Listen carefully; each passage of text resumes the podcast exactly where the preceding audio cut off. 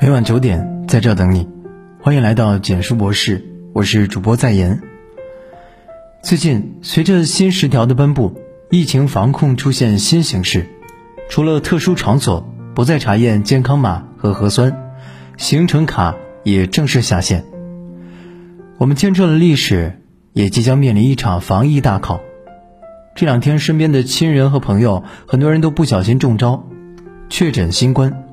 症状大多是喉咙痛、发高烧、浑身疼，接下来是流鼻涕和咳嗽。有网友调侃道：“如果你一个阳性患者都不认识，请检讨一下你的社交能力。”由此可知，病毒真的离我们很近，甚至就在你周边。面对如此情况，为什么我们还调整原有的防疫政策呢？因为这波疫情中，百分之九十以上都表现为无症状感染和轻型，很少发展成肺炎，重症肺炎更少。张文宏团队说，百分之九十九点五的人可能不需要去医院，社区卫生服务中心的家庭医生就能解决。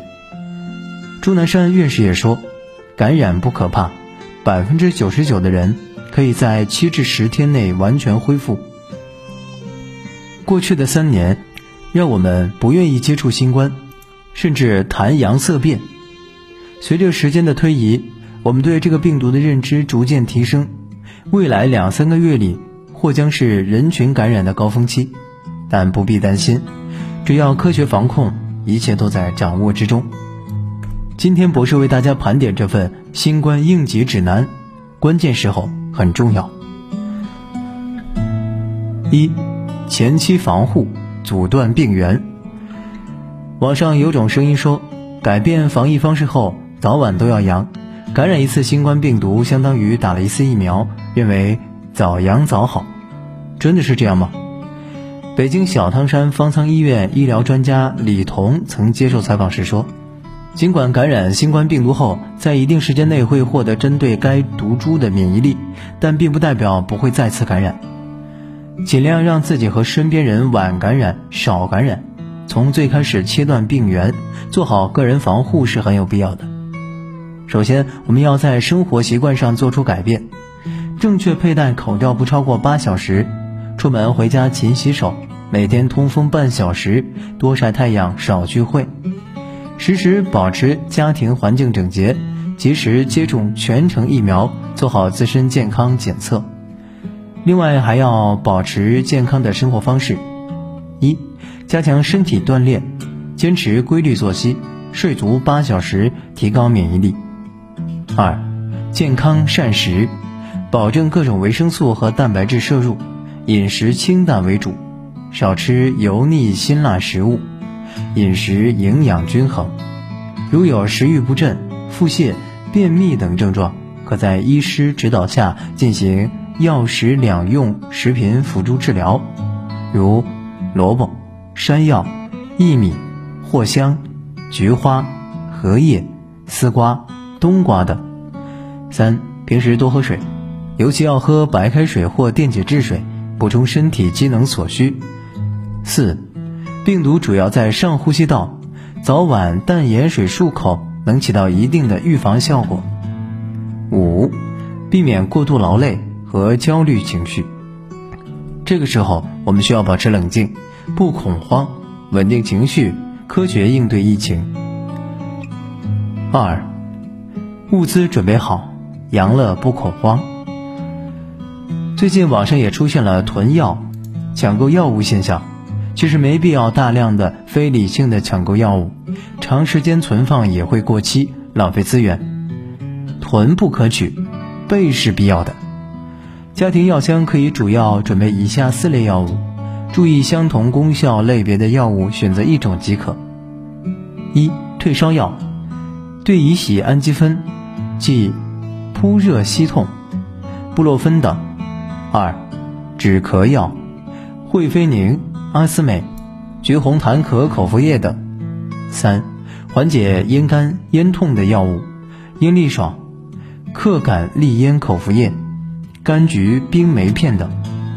四、止泻药，复可安、蒙脱石散等。在服用药物前，一定要仔细阅读说明书，按照相应用法用量的标准服用。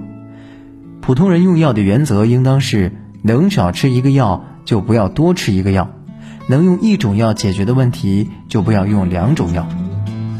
有孩子的家庭备儿童服用的小儿柴桂退热颗粒、小儿风热清口服液等药物。患有基础病的，日常一定要规律用药。控制好病情，家中储备一个月左右的基础用药，按需适当储备抗原自测试剂和消毒液、酒精、口罩等防疫物资。另外，冰箱里备好一周左右的食物，以水和主食为主，买一些储存时间比较长的、富含维生素 C 的蔬菜水果，例如胡萝卜、白菜、南瓜、红薯、柠檬、橘子等。尽量减少外出，即便外出也要做好防护，降低感染率。三，感染新冠会有啥症状？据身边感染者分享的经历来看，大部分人都是觉得症状比感冒、重感冒还要轻的，所以大家不要有任何慌张的情绪。对于无症状或症状较轻的，可自行居家治疗，把医疗资源留给更需要的人。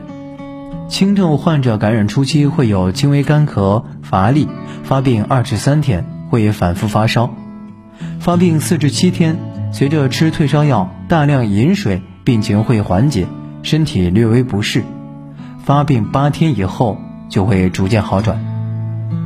以上病症的发展常见于普通中青年患者，注射过新冠疫苗和加强针的年轻人，病程较短，症状较轻。而部分老年人，尤其是七十岁以上的有基础病的老年人，发热过程更为复杂，需要格外注意，严重时要及时就医。四，如果阳了怎么办？如果抗原自测呈阳性，我们需要保持冷静不慌张，自我隔离要及时，回忆一下自己的活动轨迹，及时提醒和自己有过密切接触的朋友家人。让他们做好防护和抗原检测。无症状感染者无需药物治疗，轻症患者居家隔离期间要做到：一、根据自身症状服药，注意药物不要叠加服用，对症用药即可。网友庄无邪分享自己曾经因为数小时内连吃了三种感冒药，导致被送医抢救的经历。一种症状吃多种药。不仅不能加快病情好转，反而可能会导致药物过量，甚至引起不良反应。一般来说，体温在三十八度五以下的可以进行物理降温，超过三十八度五可服用药物缓解症状。二，不外出，谢绝探访，单独居住在通风良好的房间，衣物、床单、毛巾等用品与他人分开存放，分开洗涤。单独使用餐具。三，提前配备好体温计、纸巾、口罩、一次性手套、消毒剂等个人防护用品，以及带盖的垃圾桶等防疫物资。四，家庭做好日常清洁和消毒，生活垃圾要妥善处理。五，感染者和家人吃饭分桌，洗漱上厕所错开时空，每日监测体温和病情变化。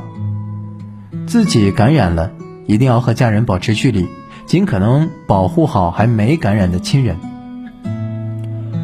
阳性感染者出现呼吸困难，服用退烧药后仍然发烧超过三十八度五，并持续两天不能饮食，感到头晕目眩等症状时，需要急诊就医。居家治疗期间，除了做好防护，还要保持心理健康，减少焦虑紧张。自测抗原阴性，且两次核酸检测正常，可结束居家隔离。新冠轻症痊愈后，要注意多休息，一段时间内避免剧烈运动。五、新冠后续发展趋势，大家最关心的问题就是感染新冠会有严重后遗症吗？对此，钟南山院士在接受采访时有了最新研判。医学上对后遗症有严格的定义，指的是疾病造成的损害终身存在。现在大家所说的全身疲劳、抑郁、压抑、思想不集中、记忆力下降这些新冠后遗症是比较主观的，这些都是随着一段时间的推移可以改善和消失的，所以这个不叫后遗症。目前还没有看到特别明显的对器官引起长期功能不全的案例。下一步防控的关键之一是加强疫苗接种。重点加强老年人及脆弱人群的免疫接种，防控政策的重心应该由防控感染转移至防控重症，轻症不必恐慌。我们什么时候能恢复到二零一九年以前的状态？钟南山院士说，根据团队模型测算，广州这波疫情三月份中上旬进入平稳阶段。乐观估计，在明年上半年可恢复到疫情前的生活状态，但这一切还要取决于我们在这波大感染中的实际承受力和具体做法。现在，我们需要坦然面对现实，开启新的防控形势，按照要求理性防控、科学治疗，不跟风、不信谣。正如主持人白岩松所说：“疫情防控新十条出台。”防控措施的叠加优化，意味着我们正式迈向了结束疫情生活的道路。但是，迈向结束疫情生活的道路和结束疫情并不是一回事儿。想要真正结束疫情，无论社会还是个体，都还要做很多事，比如医疗机构的相关准备、个人防控措施科普的重要性，让人们减少内心的恐慌。大家一起做好防护。熬过这个寒冬，终将春暖花开。保护好自己，照顾好家人，是我们当前最需要做的。点亮再看，转发周知。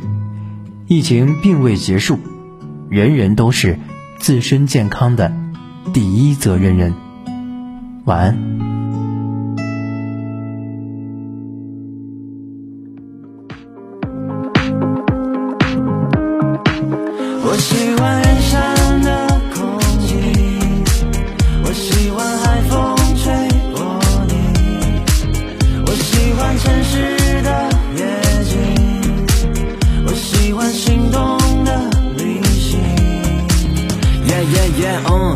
换上亮绿色的吊带，经过你的身边，我姿势要帅，为你学会唱蔡依林的倒带。你的一个眼神，我被击中要害。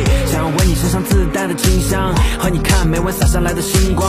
当冰块把酒杯撞得叮当，你的微笑却让我不再心慌。当我们心跳频率开始接近，这个夏天我抱着心动跌进，就把阳光当做我们的接应。Say 都败雷，永远的约定。心动跌进，就把阳光当作我们的接应，谁都败类，永远的约定。